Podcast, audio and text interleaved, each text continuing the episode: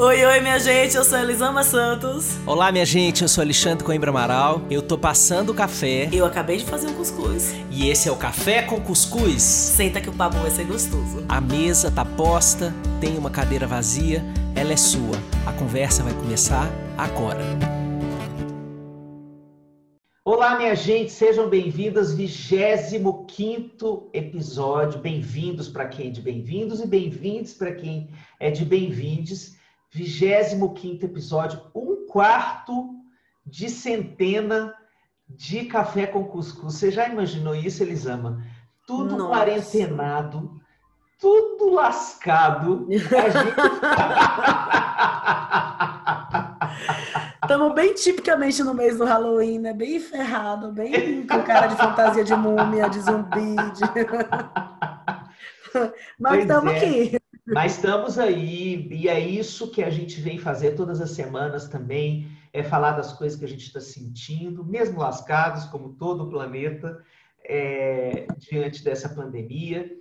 É, e hoje estávamos aqui, eu e Elisama, conversando um pouquinho antes sobre o que, que a gente debateria, e nós dois tivemos experiências muito recentes é, de conversas com casais, né? Eu sou terapeuta de casais, então essa é a minha vida, todo dia eu estou conversando com muitos casais, é, e ela também dos cursos dela, e a gente está percebendo o nível de exaustão é, da pandemia, mas eu queria pegar essa palavra exaustão como um grande guarda-chuva em que a gente coubesse, é, pudesse, é, em que esse guarda-chuva coubesse a possibilidade da gente falar de outras coisas que estão por baixo dessa exaustão.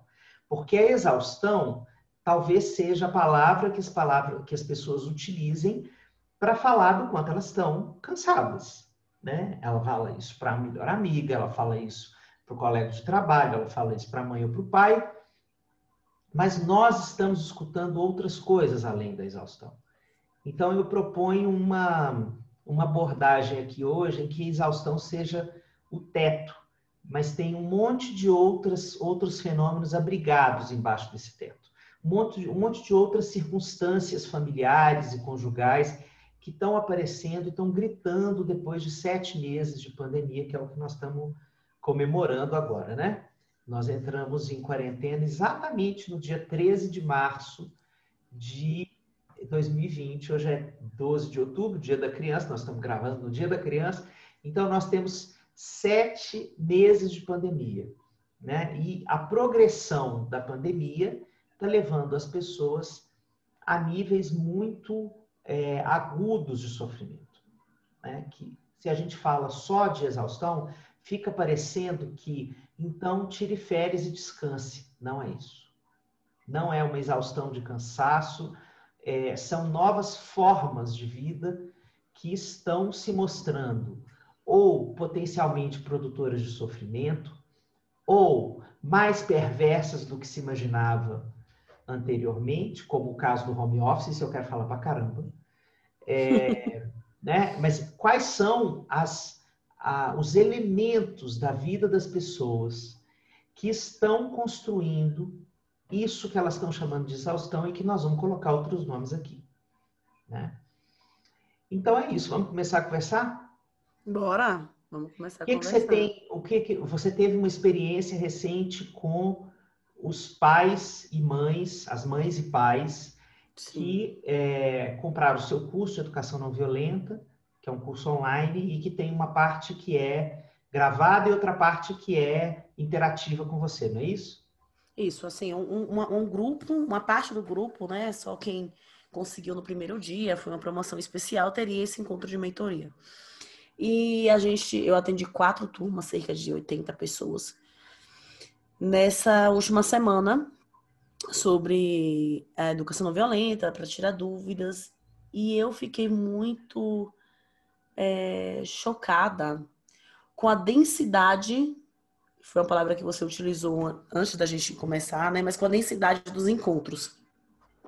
Porque normalmente eu faço essas, esses encontros de mentoria já faz uns meses, desde o começo da pandemia, e eles duram bem menos tempo, eles, as pessoas estão cansadas, mas é diferente. esse, esse último encontro, elas estavam nesse nível de exaustão, sabe? Elas estavam é, no limite, sabe? Naquela linha bem tênue do momento de você falar, eu não aguento mais, vou jogar tudo para cima, chega.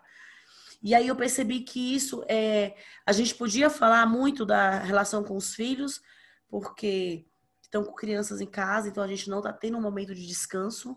Ter filho é bom, né, gente? É uma delícia. Mas nenhuma relação foi feita para convivência tão intensa. Nenhuma. Com ninguém. Casamento, filho.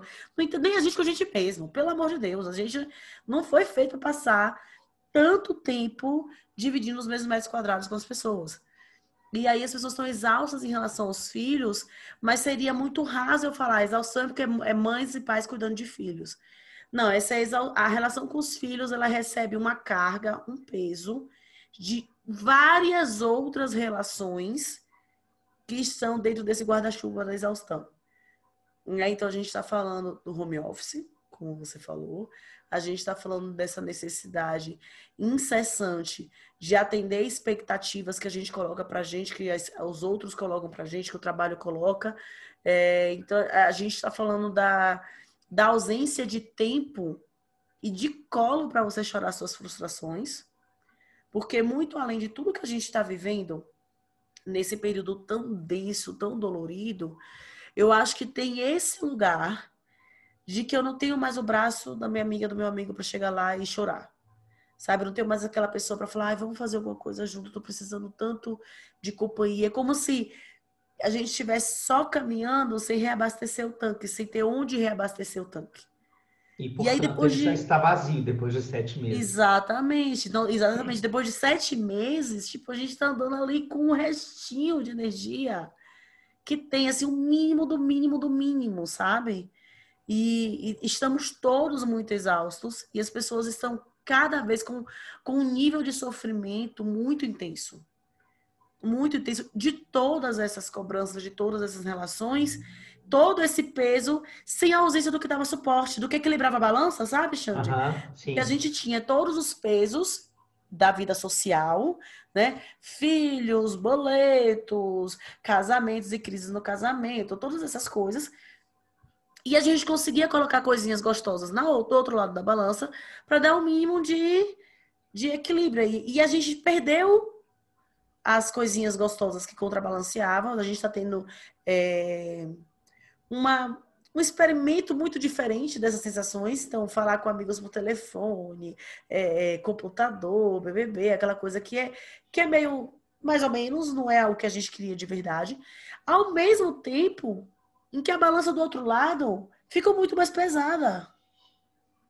Sim, tá despencando, sabe? Uhum, Eu acho que é essa sensação que estamos todos despencando e que as pessoas estão despencando cada vez mais depois de sete meses nessa loucura.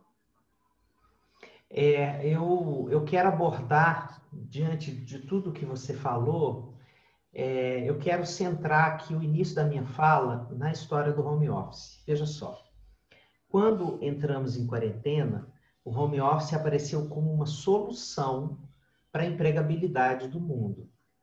Né? Então, todo mundo que tinha condição de virtualizar o seu trabalho, este que vos fala também, incluído, né? porque o meu trabalho clínico foi virtualizado, as aulas virtuais que eu dou é, já existiam antes nesse formato, eu continuei dando nesse formato na quarentena, em formato virtual e tudo. Então, é, Algumas atividades foram passíveis de serem virtualizadas, outras não. É, e a gente teve crises diferentes profissionais ao longo né, do país, do mundo, etc. Mas é, o que apareceu no início como saída, é, a minha percepção, né, trabalhando também com organizações, trabalhando também com empresas, é, das mais tradicionais, as mais diferentonas, é que o capital se apropriou do home office como uma estratégia é, de é, opressão no sentido de exigência. Então, o home office não é visto mais como uma coisa é, temporária, é, indesejável, é, que, que não tem como gerar o mesmo nível de produtividade, porque ele é o trabalho invadindo a casa. Então, fomos nós, os adultos, que invadimos o lugar das crianças. Rapidamente, essa conta virou avesso. E os pais e as mães passaram a se sentir envergonhados dos seus filhos entrarem por trás deles na tela durante uma reunião de trabalho. Então, na hora que eu comecei a ver esse movimento, eu comecei a ficar atento com essa questão. E aí, é, eu, eu, escutando gente de muitas empresas aí que estão trabalhando, inclusive terapeuticamente, é, às vezes em grupo, às vezes individualmente comigo, questões sobre adoecimentos do trabalho, o que, que eu tenho percebido? Primeiro, é, uma dificuldade das empresas de dizerem para as pessoas: você trabalha de tal hora a tal hora. O home office, para mim, exige eticamente que as empresas definam um horário de funcionamento do trabalho. Porque a única, a última fronteira que faltava ser demolida entre o trabalho e a vida privada, que era a diferenciação do espaço, essa fronteira acabou com a pandemia. Né? Do, nós, do século XX para cá, o trabalho deixou de ter uma fronteira nítida em relação à vida privada. Os nossos pais, as nossas mães voltavam do trabalho, eles batiam o cartão, tinha aquela máquina de cartão, você apertava aquela alavanca, batia o cartão às 18 horas e às 18h20 eles estavam em casa. Né? Não tinha essa história de você ficar até 8 horas e isso significar que você era comprometido, que vestia a camisa da empresa, etc. Isso foi um processo de deturpação na relação com o trabalho, né? que foi acontecendo. Então, é, esse nível de exigência cada vez maior de produtividade, de exigência do trabalho, é, agora trasladado para o home office, o que eu sinto que está promovendo nas pessoas é assim, um, uma, é, isso que você falou do limite, as pessoas estão no limite. Então, no limite, porque se perdeu a fronteira mínima, o perímetro, a pele que desenhava a diferença entre meu trabalho e minha vida privada. Então, se eu estou dentro da minha casa e não estou trabalhando, eu tenho chance de me sentir culpado. Então, veja que nível de adoecimento a gente está promovendo como cultura né?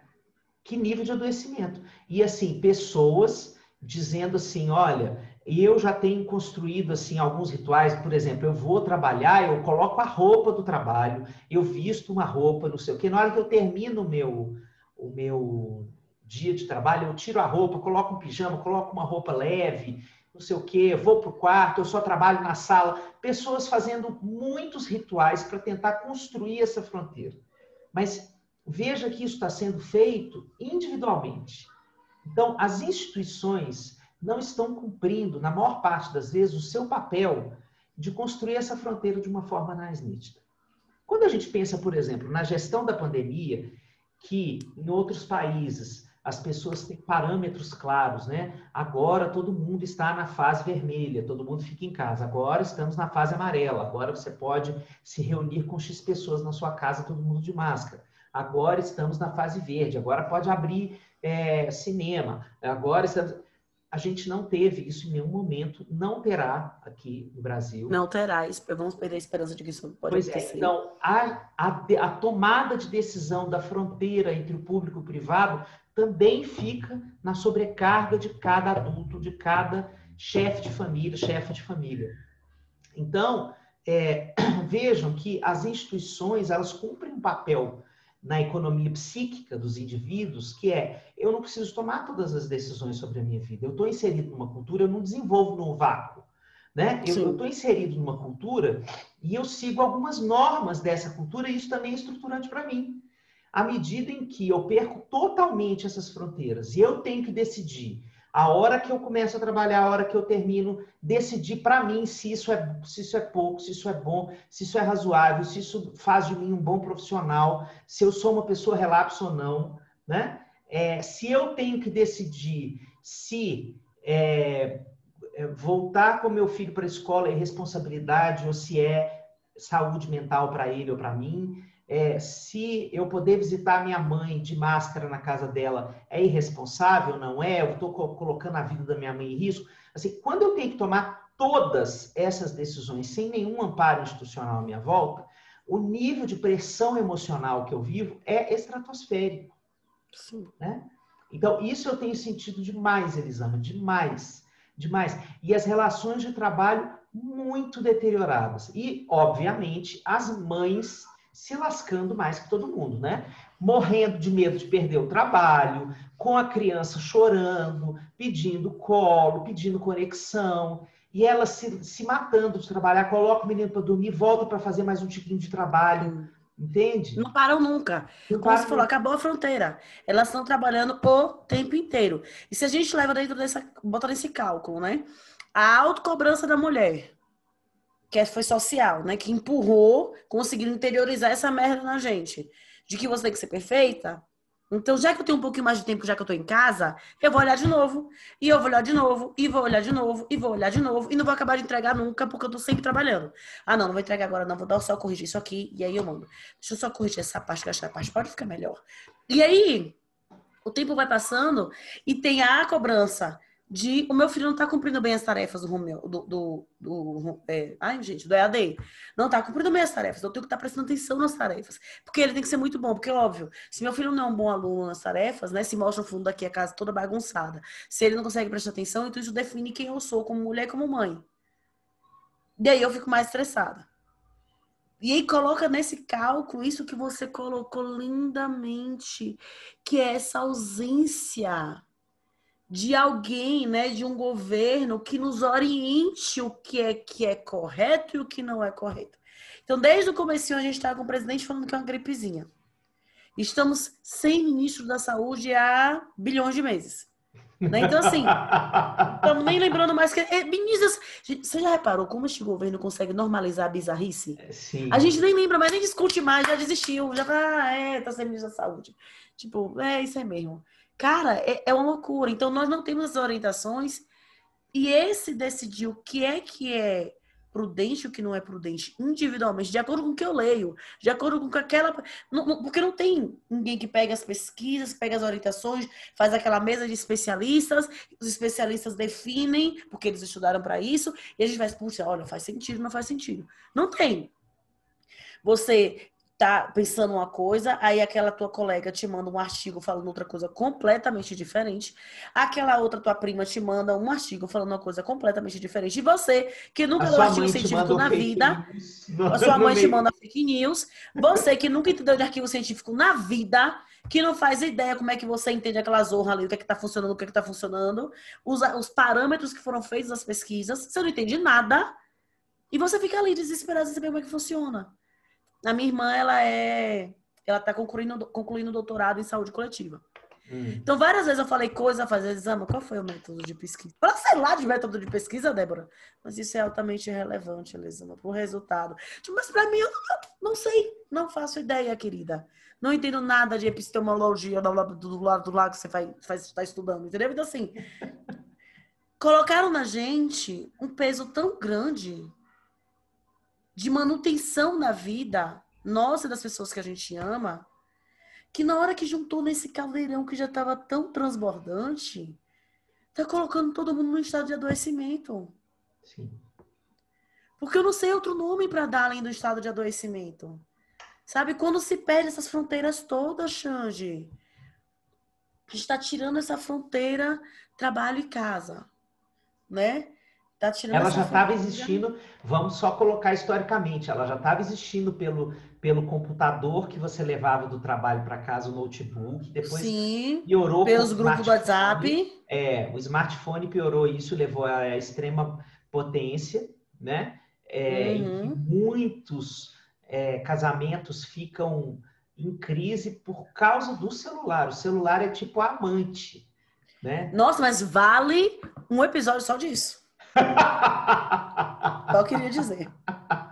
Fica a dica. Que aqui eu já falei que é seu pulmão, querido, larga o pulmão. Né? Se perder, se deixar o celular longe, vai parar de respirar. Não pode, é o terceiro pulmão.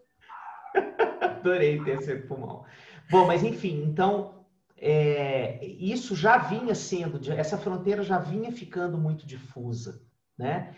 Com uma cultura, por exemplo, de quem decide é, fazer uma contracultura diferente é visto como uma pessoa sem ambição, né? Uhum, por exemplo, uhum. se eu decido não subir até o alto da montanha, porque ela me exige demais do ponto de vista da família, ou me exige mais do ponto de vista de outros desejos que eu tenho na vida, por exemplo, se eu quero ser um profissional na área X, mas eu também quero tocar o meu violão, e isso para mim é importante, e eu quero devotar tempo ao meu violão, e, e tocar o violão é importante para mim, então eu vou renegar uma promoção na minha empresa porque se eu ficar trabalhando tanto que eu vejo aqueles caras trabalhando, eu não vou poder tocar o meu violão. Aí esse cara começa a falar dele, ah, é o Dorival Caymmi, é baiano, hum. ó, é frouxo, ó, é preguiçoso, ó, Ave Maria, é, né, não tem ambição. Aí começam essas imagens que são imagens do capital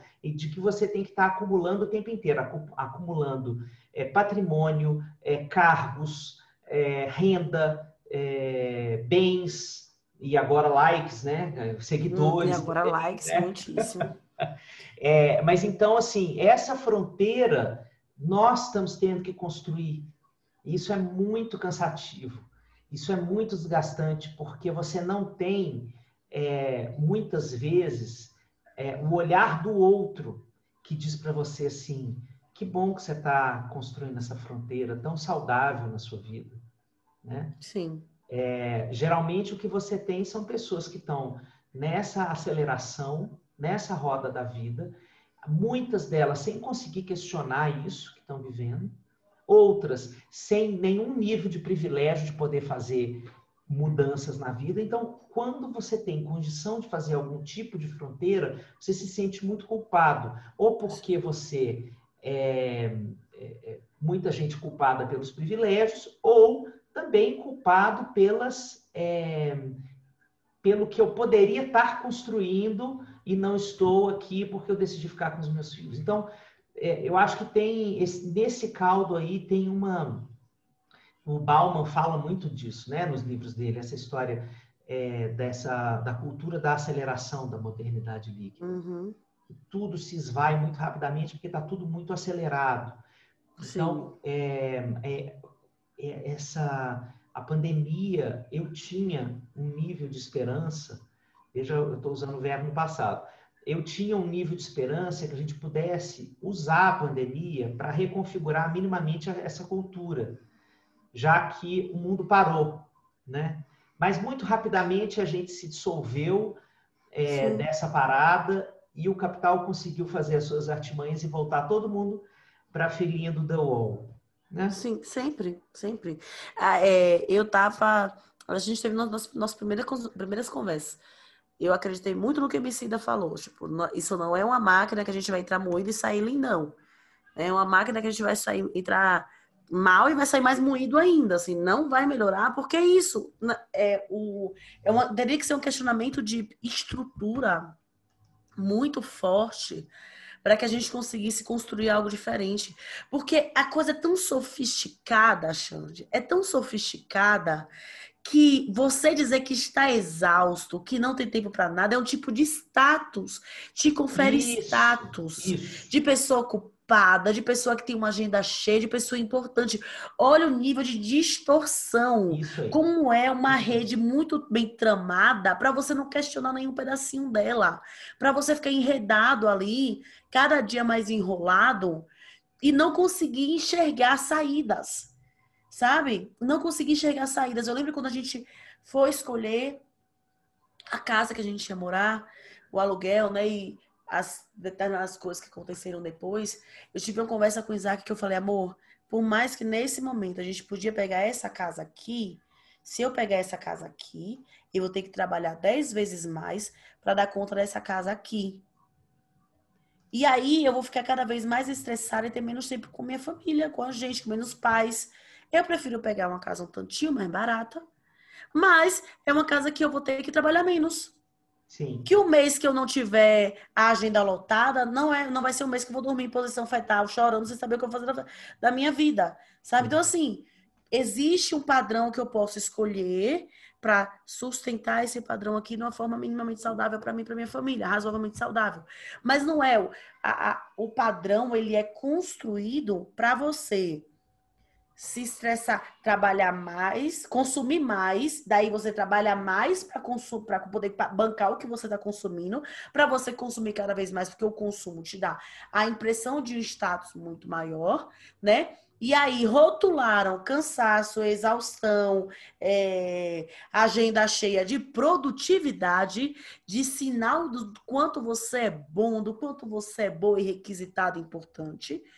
E aí faz a gente achar que esse é um lugar que a gente quer estar. É um sinal de que as coisas estão dando certo. É por isso que eu tô assim. Porque quem, né, trabalha dignifica o homem, amor. Né? Eu preciso trabalhar muito porque é a vida. E a gente fica nessa ratoeira correndo ali naquele negocinho preso, sabe? E eu acho que esses últimos tempos em que a gente tirou uma das pecinhas da engrenagem, sobretudo para quem tem filhos, né? Que é a escola. E que a gente colocou a criança. Que é uma roldana deste tamanho, não é uma pecinha, né? Não é uma pecinha, venhamos.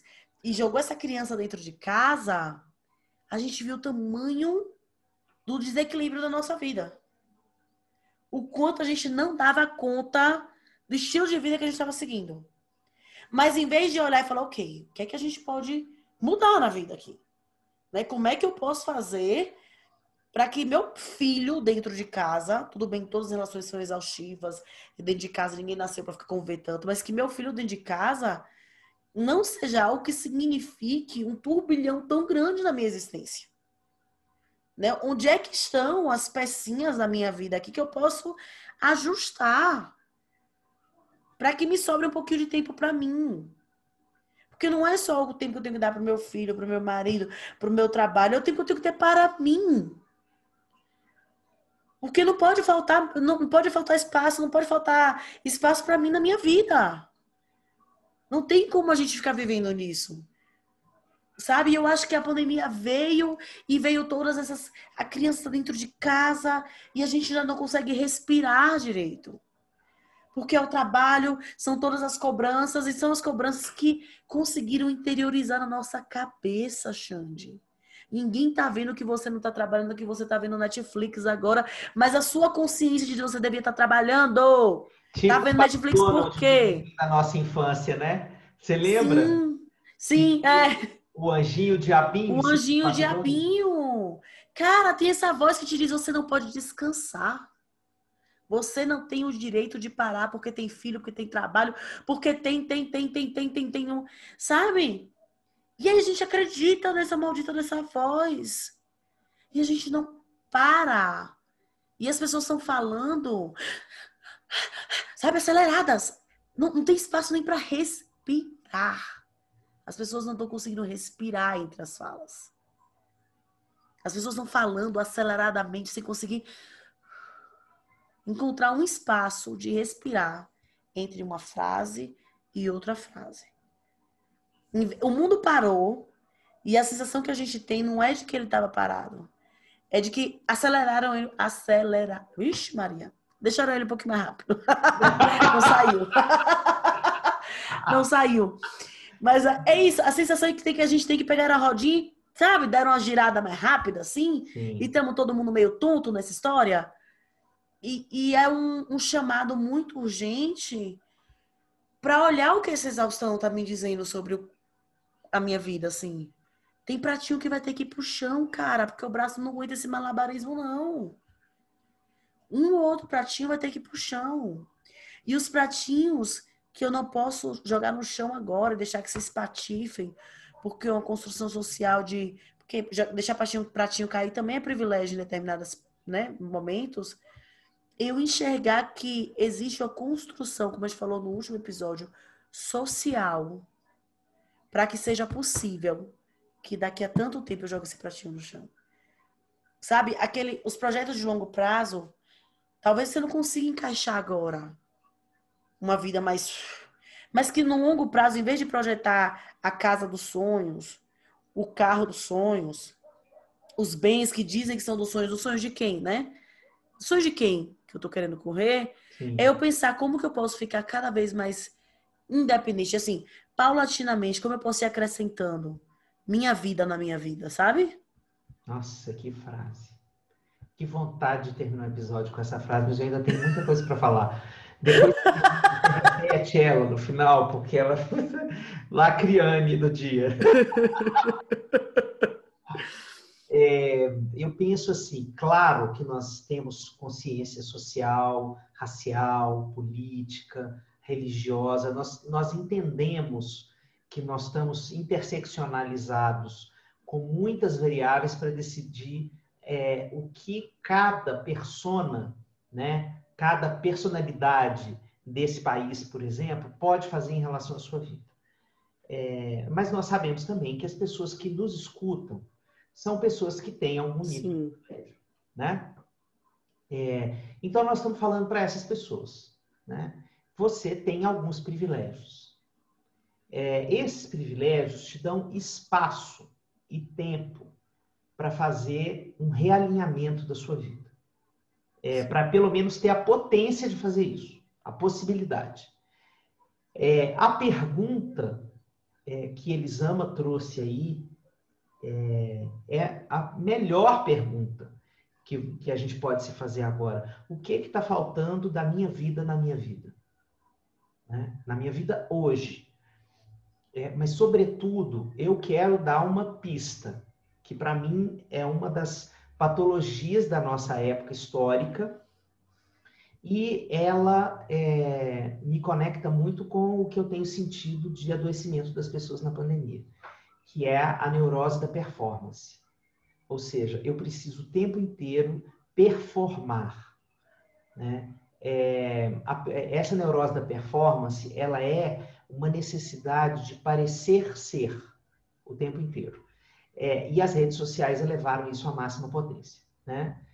É, porque eu preciso, como é que eu me mostro o tempo inteiro nesse mundo que me pede para me mostrar o tempo inteiro?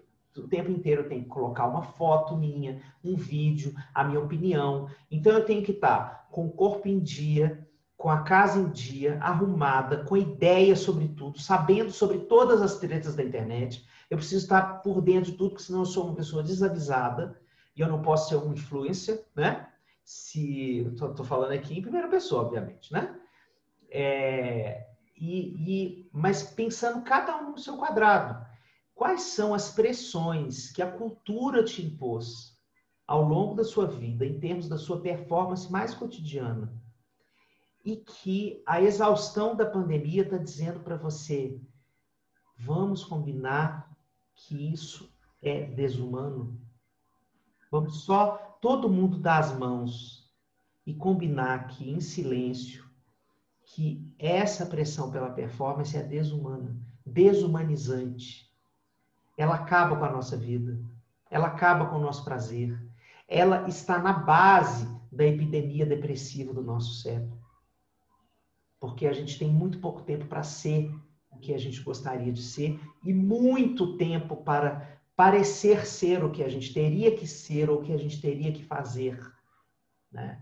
É, então, isso para mim está chegando como um grito, um grito dos nossos tempos.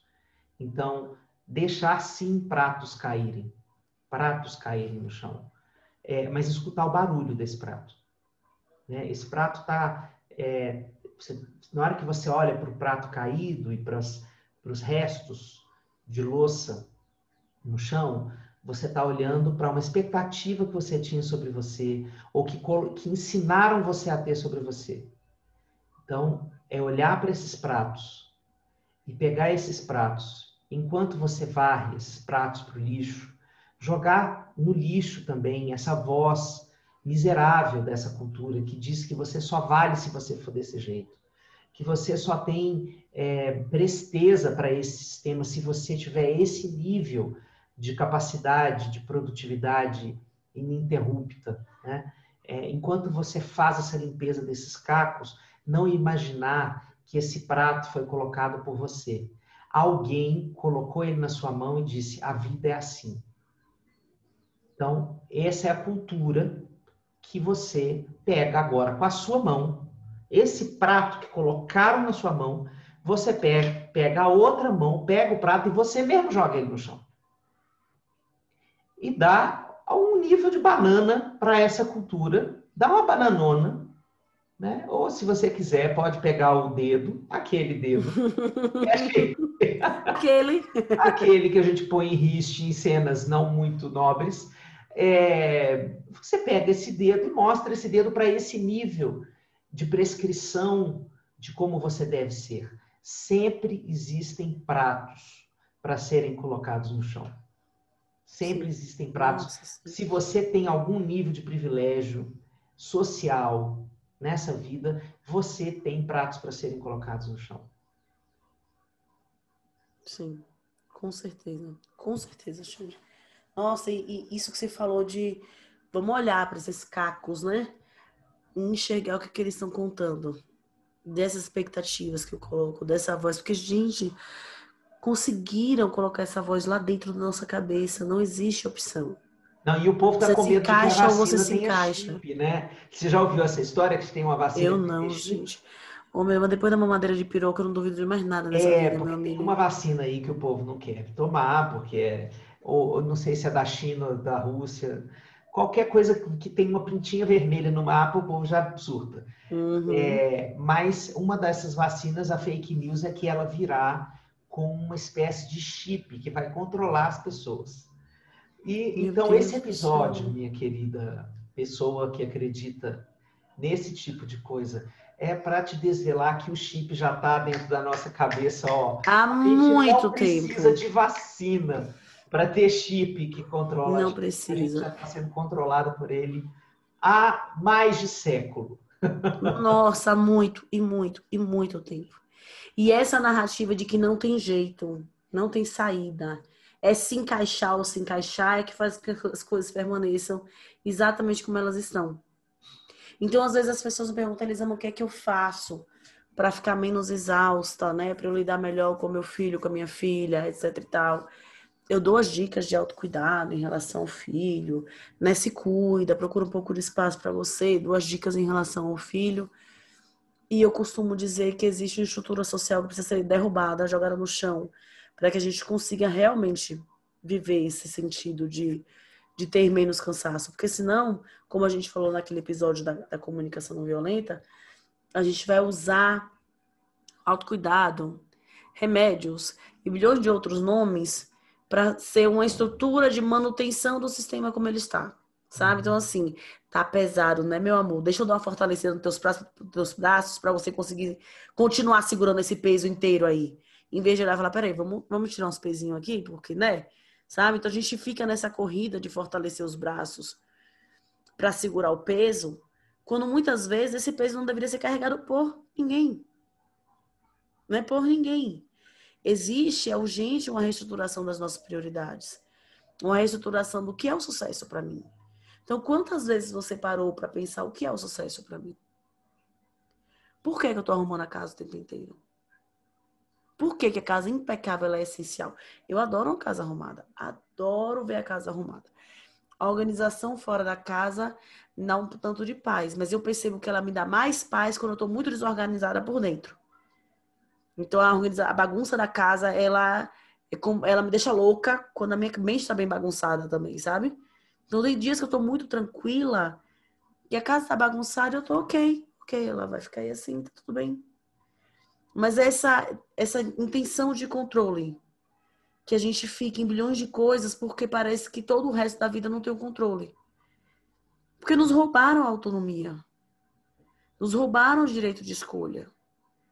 E se a gente acha que a gente, não, mas eu escolho o que eu quero, o que eu quero. Cara, você não tá entendendo direito, né? Você volta o filme do começo aí que você não entendeu o filme. Então a gente quer se encaixar e quer continuar comprando as coisas que a gente quer comprar porque disseram que elas são essenciais. Então as coisas são essenciais eu quero, eu quero, e aí e eu quero mostrar que eu sou uma boa mãe.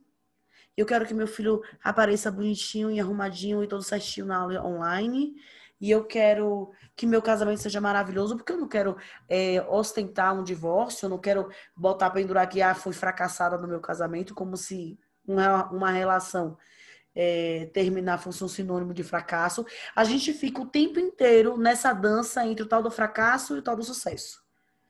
Fracasso, sucesso, fracasso, sucesso. Sendo que nenhuma das duas noções foram desenvolvidas por nós mesmos. Sim, sim. Né? A gente nasce, te dão de presente essas duas noções e você fica aí dançando entre elas, querendo fugir do fracasso, querendo alcançar o sucesso, sem parar para pensar o que é fracasso para você, o que é sucesso para você. Sem estabelecer, peraí. E isso que eu estabeleci. Ah, não, não, isso é o que eu quero, ok.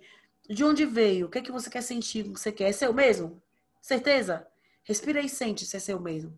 Se imagina aí nesse lugar de sucesso ou nesse lugar de fracasso e vê se é realmente o que você quer. Mas é, é tudo tão misturado com o que disseram que a gente deveria ser e é um medo tão grande de ser vergonha, de, de passar vergonha, sabe? De não, não se encaixar nos lugares, que a gente vai freneticamente nessa roda viva sem enxergar o tanto de dor que a gente está vivendo dentro dela, sabe? Pois é, minha gente. Então, a receita, se a gente pode falar, é, primeiro é que esse bolo é um bolo que desanda. Ele não é um bolo que sai fofinho do forno, não, viu? É, portanto, é, não existe uma receita pronta para isso, porque isso é uma formiguinha lutando com, contra um sistema que é paquidérmico. Cada um de nós somos formiguinhas em relação a esse sistema. Então, haja trabalho pessoal, haja empoderamento, haja consciência do seu próprio desejo, de quem você é, do quem, de quem você não é. Haja. Haja isso, para a gente dar conta de quebrar um mísero pratinho. Então, é, coletivize essa pergunta, junte-se a pessoas que você acha que estão vivendo as mesmas frustrações, os mesmos dramas na quarentena.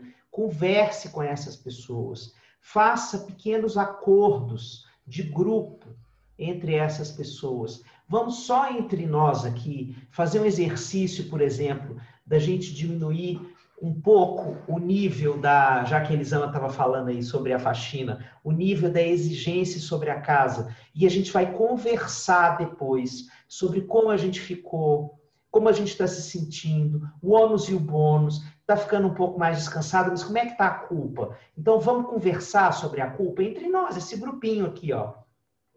E a gente não tem jeito da gente construir identidade nova se ela não for social, coletivizada. A gente não muda sozinho. A gente precisa contar para os outros, dividir com os outros. É, isso, isso, nós somos seres interdependentes socialmente. Então escolha quem são esses outros que estão mais em condição de entender as suas necessidades, as suas exaustões, ou de repente pessoas que são inspiradoras para você, que estão conseguindo lá quebrar seus pratinhos, mas que não vão cagar regra em cima da sua vida e em cima da sua cabeça. Você também não precisa disso, né? É, você não precisa de gente vaidosa dizendo para você, veja como eu quebrei todos os meus pratos e eu sou desconstruidona em relação ao sistema e você ainda está aí toda entregue. Você não precisa desse tipo de gente também. Uh -uh. Então, não é mesmo. uma conversa entre iguais, é uma conversa com as vulnerabilidades, com as dúvidas, com os medos, mas só da gente construir conversa sobre isso e, e pequenos combinados de ações, às vezes dentro de casa, com o companheiro, com os filhos, isso já tira um pouco do peso. E é, do ponto de vista do trabalho, minha gente, acho que isso tem que ser uma conversa que precisa circular no ambiente de trabalho. Nós precisamos é, ver a melhor forma. Cada organização tem a sua cultura e você precisa se é, encontrar a melhor forma de conversar com essa cultura organizacional. Mas ficar em silêncio, vendo todo mundo adoecer, também não é uma alternativa. Porque lá no final, nem a organização quer isso, porque isso gera absenteísmo laboral, que é as pessoas começarem a faltar ao trabalho porque estão doentes. Isso Sim. vai começar a acontecer. Daqui a pouco vai começar a pipocar aí, todo mundo doente, doente, doente, doente, doente, pegando licença para tratar da saúde. Então, é, esse tema também é um tema que precisa ser levado para as organizações, definir melhor essas fronteiras entre o trabalho e a casa no home office, né? É, qual é o horário de se mandar mensagem? Qual é o horário? Isso, gente, isso a gente extrapolou todas as fronteiras, hum. todos os limites, né? Assim, o que a gente tem escutado nas organizações são coisas absurdas, assim, de, do chefe mandando um, um e-mail, só um e-mail, só uma mensagem, só um áudiozinho para você no domingo às 11 horas da noite. Ah, pelo amor de Deus, gente. Sim. Pelo amor de Deus. Pelo amor é de um Deus. absurdo absoluto. Ultrapassou todas as fronteiras do que é razoável. Então, isso precisa ser um debate, né? a gente precisa falar disso. É, nos nossos ambientes de trabalho, é, procure pessoas da liderança da sua organização que você acha que sejam mais sensíveis, ou que talvez estejam passando pela mesma coisa. De repente está lascado igual a você, só que um cargo a mais, ganhando Sim. mais do que você, mas lascado igual. Então, vamos botar isso para conversar, vamos colocar esse movimento para andar, porque a gente não segura isso sozinho. Isso, isso eu desacredito. Eu desacredito numa mudança que seja toda centrada no indivíduo, porque é exatamente é, a retirada da responsabilidade do contexto é que levou a gente a adoecer desse tanto. Então a gente Nossa, essa batata para o contexto, devolver para a instituição, devolver para o Estado, devolver para a família, devolver para a cultura. Vamos devolver e vamos conversar com esses, com esse espaço e dizer assim, olha, isso aí não é possível. Né? Nossa, vai gerar tensão, assumir... vai gerar, vai gerar crise, mas assim, é aquela hora que você vai chegar para sua mãe que está cobrando de você na câmera que a, a sua cama está desarrumada, enquanto você está cuidando dela, ela está questionando a sua cama desarrumada. É essa hora que você vai questionar a família como cultura. Falar, minha mãe, olha só, eu estou exausta. Você já sabe como falar, não precisa de um homem aqui ficar ensinando você a, a xingar sua mãe, né? Obviamente. Mas é então isso, esse colocar esse limite, né?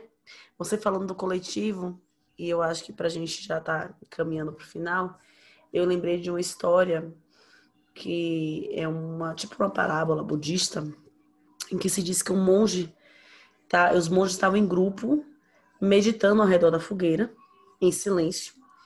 E aí um dos monges perguntou: "Mestre, por que nós meditamos em grupo? Se sentamos todos aqui em silêncio. Qual que é o sentido da gente meditar em grupo?" E como eles estavam ao redor da fogueira, o mestre pegou um graveto e afastou um pedacinho de brasa da fogueira. Quando ele afastou um pedacinho de brasa da fogueira, a brasa apagou. E aí o mestre foi, pegou e juntou de novo. Quando ele juntou a brasinha na fogueira, a brasa acendeu. Então, assim, sem explicar absolutamente nada, o mestre ensinou por que estavam em grupo. Isso. Então, assim, a gente precisa lembrar disso. Que eu adoro essa parábola, porque é isso. Mesmo que a gente tiver silêncio, existe um poder no grupo. Né? Essa fogueira não vive sozinha. Ela não se mantém sozinha. A brasinha longe da fogueira, ela vai apagar. Se manter acesa longe da fogueira exige uma força tão grande, uma queima de energia tão grande que com hora ela não vai sustentar. Por isso que esse seu conselho de procura pessoas que pensam como você, senta aí, vamos conversar. Ele, é, ele precisa ser levado a sério das outras pessoas. A gente precisa levar isso muito a sério. Quem são aqui as pessoas que ao meu redor devem estar com pensamentos tão semelhantes como eu que eu posso dividir essa minha dor? Quem são as pessoas, as pessoas aqui do lado que vão falar, eu também. Nossa, eu também. É coisa boa eu ver eu também.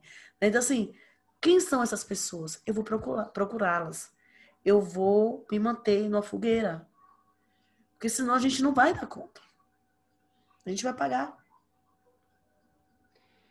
E assim, não tenho mais nada a dizer. A frase, repete aquela frase linda. Quanto de vida, como é? Quanto de minha vida está faltando na minha vida, né? Pronto, pronto. Essa é a pergunta. Acho que pode é. ser o título do nosso episódio. Quanto de é vida está faltando em minha vida? Puta merda. Elisama Santos faz isso com a gente, ó. Então, se voltava por 26, por 27, por 28. Por 28. Porque isso aqui vai ter, minha gente, ó, até a eternidade, amém. Café com amém, amém, é uma promessa amém. com a eternidade. Gente, muito obrigada por você estar aqui ouvindo. Xande, meu amigo, muito obrigada por esse papo. Obrigado. Por essa conversa, por esse colo que você me dá. Você. Te muito amo, obrigado. muito obrigada. Te amo também. Minha gente, Café com Cuscuz Podcast, arroba gmail.com. Pode escrever, contar a sua história, contar como esse podcast tem impactado a sua vida. Pode mandar, é, postar no Stories, compartilhar com as pessoas, fazer essa, esse colo, que é essa conversa para nós dois e que é para tanta gente que nos escuta reverberar pelo mundo. Um beijo enorme a gente se vê semana que vem. Até mais. Beijo, gente. Até mais.